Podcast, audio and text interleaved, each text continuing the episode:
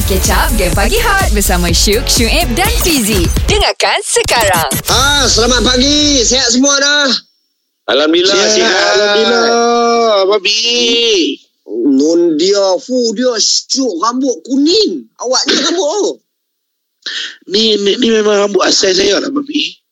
Oh. Ab, so, sebenarnya o- orang mana? Orang Scotland ke? Saya lebih kepada orang susah. Susah nak percaya. Yang itu betul itu. Susah nak percaya tu betul itu.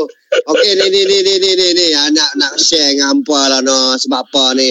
Kita ni semua manusia ni pernah rasa sembelit betul ya? Sembelit memang tak Betul. sedap lah. Hmm. Oh, oh. Kadang-kadang tu susah nak tekan tu. Oh, Wajar sebab kejam ni- tu. Sebab sembelit ni dia boleh bawa kepada kita jadi buasar. Ha? Buasir.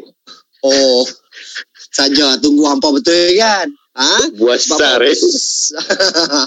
Okey ni, ini adalah ni dua tiga makanan yang kalau kata biasa kena sembelit, kalau boleh makanan-makanan ni dielakkan lah. Nanti bila sembelit, apa pun tak boleh. Betul ya?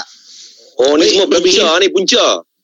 Punca dia lah. Okey, yang pertama dia, hampa tahu dah, antaranya adalah jangan mak, uh, ni ambil uh, produk tenusu. Ah, produk tenusu terusu tahu ni lah macam mana Abang Mi? produk tenusu ni uh, macam susu lah. Ah, susu susu. Uh, susu, keju, kan? Ah betul ke? betul. Ah, itu produk tenusu.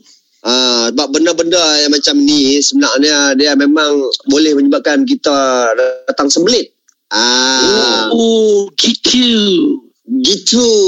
Itu nombor satu. Nombor dua daging, daging. Daging, Eh, daging boleh boleh buat ke? split eh? Ah sebab apa ni? Ah pertama dia dia ada mengandungi ah, sedikit serat yang membuatkan najis kita menjadi lebih banyak. Ah yang kedua Oh. Daging merah juga secara tak langsung dia dapat mengurangkan jumlah pengambilan serat harian seseorang dengan Mhm. menggantikan pilihan serat yang lebih tinggi dalam diet.